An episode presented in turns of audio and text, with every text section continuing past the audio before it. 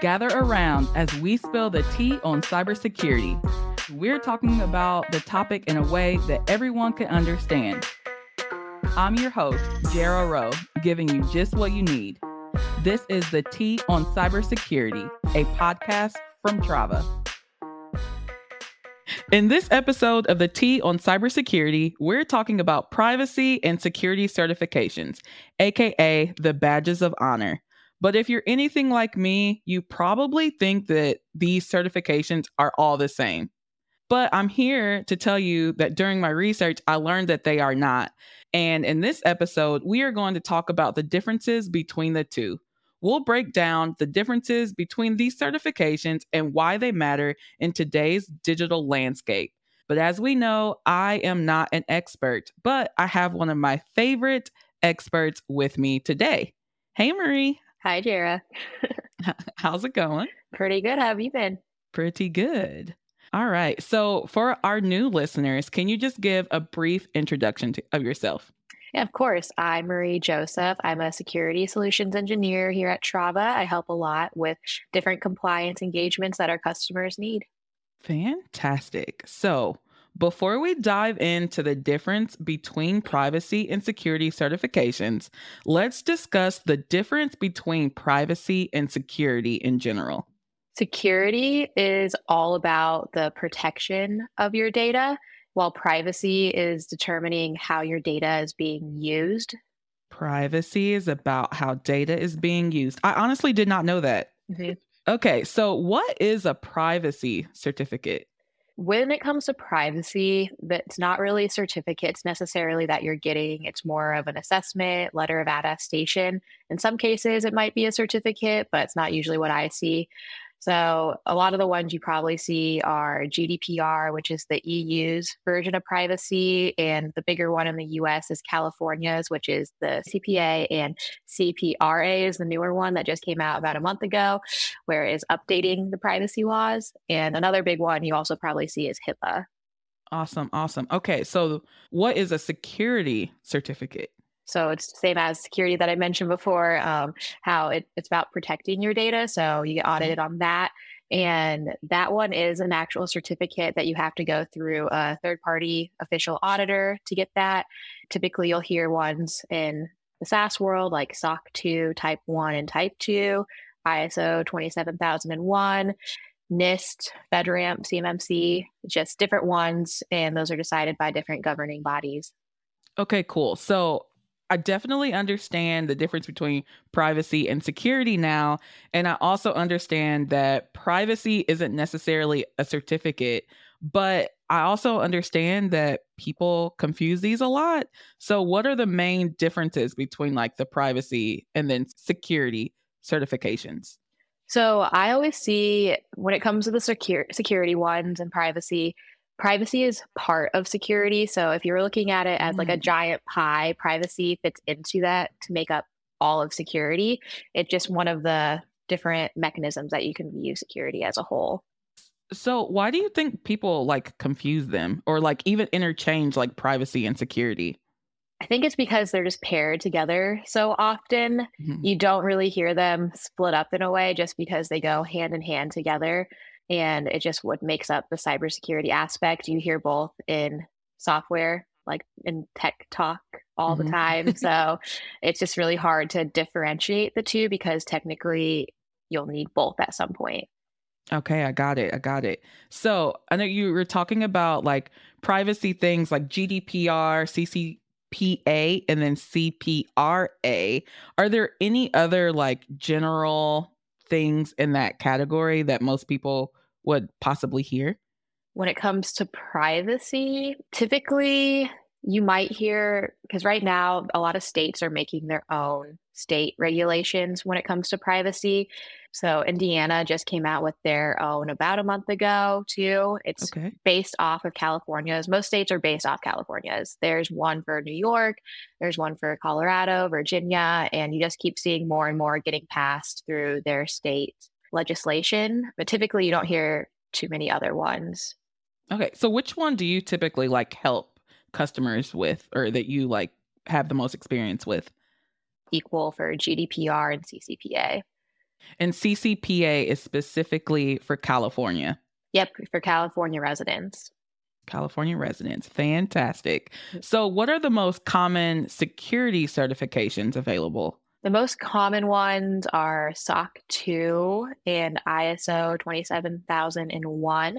You see most SaaS companies go for those. And then there's other ones if you're going for more of a government certification. That's when you mm-hmm. typically hear like FedRAMP, CMMC, or NIST. FedRAMP, CMMC, and NIST. Yep. Got it.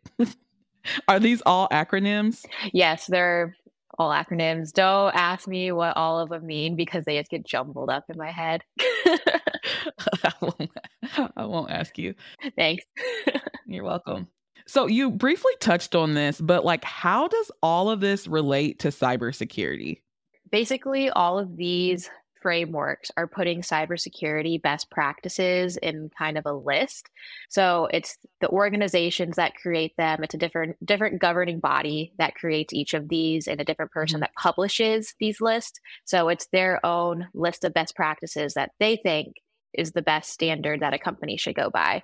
Every list is a little different. It's kind of like writing a paper in school, like everyone has to do it a little differently to not have plagiar- plagiarism in a way.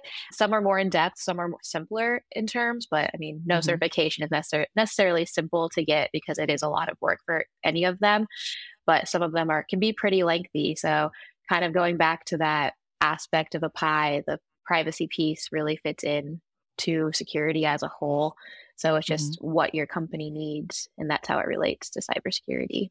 Awesome. So that leads me to my next question. If I were like a business owner, a startup founder, why would I need one of these certificates? And then, like, what are the benefits of that? The biggest benefit and main reason you want it is for business prospects. You'll start getting bigger contracts and keeping larger clients as you get mm-hmm. certifications because your clients are taking on your own risks. When it comes to any third party vendor vendor you take on anything that you acquire and use. You take on that weakest link. So a lot of companies won't do business with you if you're not taking security and privacy seriously specifically security. A lot of people don't want to take on that risk of because like it's all about the customer data. So they don't want to right. risk losing it or if you're going to be the weak link where you're both suspect to a breach. It's something they don't want to see. Definitely. So, if I want to sell more, it's probably best that I have one of these certificates to prove that we are keeping everything safe and secure. Oh, yeah. Awesome. All right. So, you briefly talked about how these are like is a lengthy process. So, what does the process look like? Um, you can pick your favorite certificate and like let's just go through that process. Okay. Yeah. It's honestly pretty general for any of them. So I'll just give you the high Perfect. level of what it looks like when I go through any of them. There's a time where you need to internally decide which one you want to focus on to begin with. So most people just focus on one at a time, maybe two, but it's usually just good to start with one and then work your way to the next. Then once that's decided, you typically move to a readiness phase and this can take about three to 18 months. And this is where you'll work on your policies, processes, and procedures and implementing any technical controls that you need to do. And that, yeah, like I said, that'll take three to 18 months typically. And then there's the audit itself. So if it is one of those security ones where you'll need a official auditor to certify you, there's about three weeks of field work that an auditor will go through where they check all your policies and that you're doing your processes and procedures. And from the after that field work, it will take them a few weeks to draft that report and then give you that legal certificate badge that people like to put on their websites. So that's the the badge of success that you're mentioning. And um, then after that, there's usually you'll need to renew those certificates. So there's times that it'll be about a year that you will meet with the auditor again just to make sure you're doing everything you're saying you're doing. And it's just a check in point where you renew that. Awesome. Yeah, we definitely want our badge of honor on our website. Mm-hmm. What are typical like issues or roadblocks that people see when they like go through these processes of of obtaining these certif- certifications? I would say typical roadblocks is the your own bandwidth within your company. Bandwidth is usually the biggest one. I see a lot of people think it's going to be super easy and a breeze to get through it, and it can just be one of the hats someone wears within their company. But mm-hmm. it's really a full time or part time gig. Um, it really becomes your job to make sure that you're setting the best standards for your company and then following them and continue to follow them. So people don't realize that that takes a lot of time itself. And then the funding of it, audits are not cheap. They're pretty expensive, literally like five figures. Um, so people oh don't gosh. realize they think it's just going to be something easy. You can sign up for online and it be a breeze, but they really, those auditors really make sure that you're doing everything. So it's a lengthy and expensive process with which most people don't really think about. Yeah, I had no idea that they were that expensive. So of course you want to make sure that everything is like in order and that you don't add on any extra costs. You were talking about how we if I'm the SaaS founder and I want to work, um, someone wants to work with me, they take on my risks and everything as like a third party.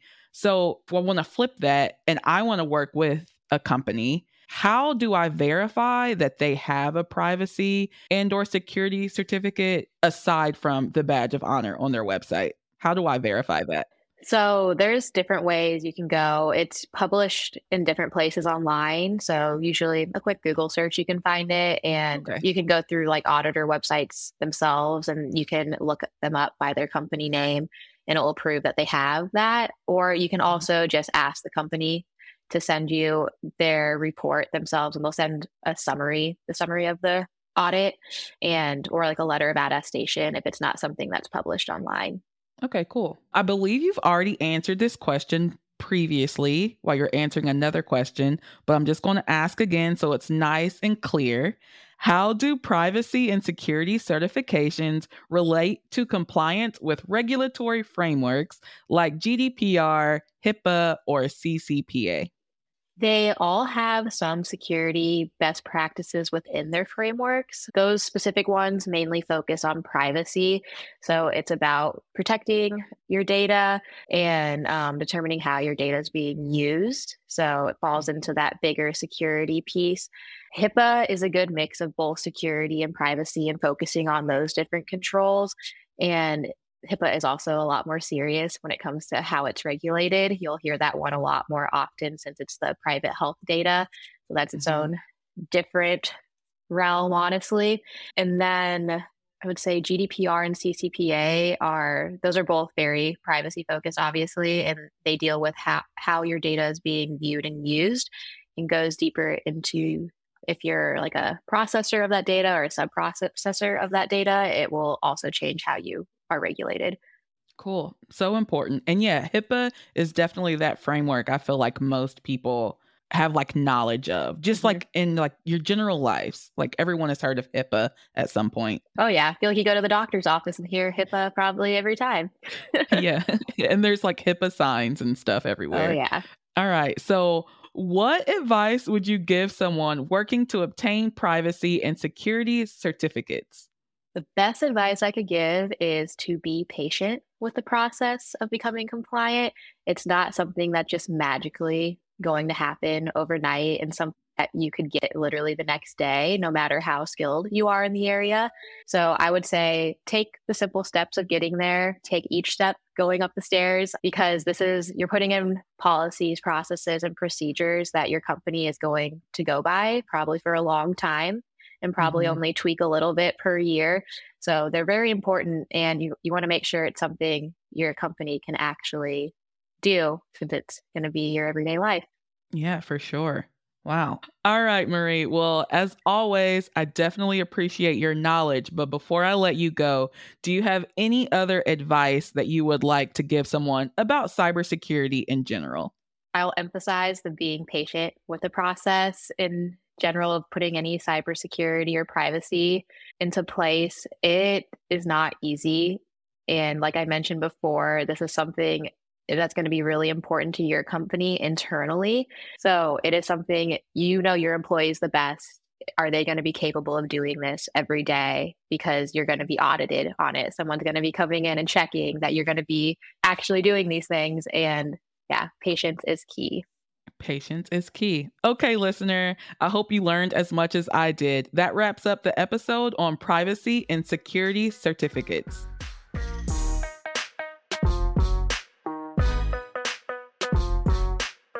Now that we've spilled the tea, it's time to go over the receipts. And the tea was definitely hot when it comes to these badges of honor. So, the first receipt that I have is what is the difference between security and privacy? So, security is all about the protection of data, and privacy is about how the data is being used. The next thing I took away is that privacy really isn't about receiving a certificate, but you can receive a letter of attestation that just proves that you meet these privacy needs. Another receipt that I have is that bandwidth and funding are common roadblocks in this process. If you are a SaaS founder and you are wanting to get these privacy and security certificates, you may want to make sure that your funding is in order and that you actually have the bandwidth to go through the process. And it doesn't mean necessarily hiring an extra team member at this time, but it could be like partnering with like a cybersecurity expert company or something along those lines. And the final thing that I took away is like getting these certificates is a lengthy process. So you also need to be aware and don't think it'll happen overnight. It may take a couple of months to a year to even be able to say that you are certified and that you received everything you need to to say that you are complying with privacy and security measures. I hope you learned as much as I did in this episode. And that wraps another episode of the Tea on Cybersecurity. And that's the tea on cybersecurity. If you like what you listen to, please leave a review. If you need anything else from me, head on over to Trava Security. Follow wherever you get your podcasts.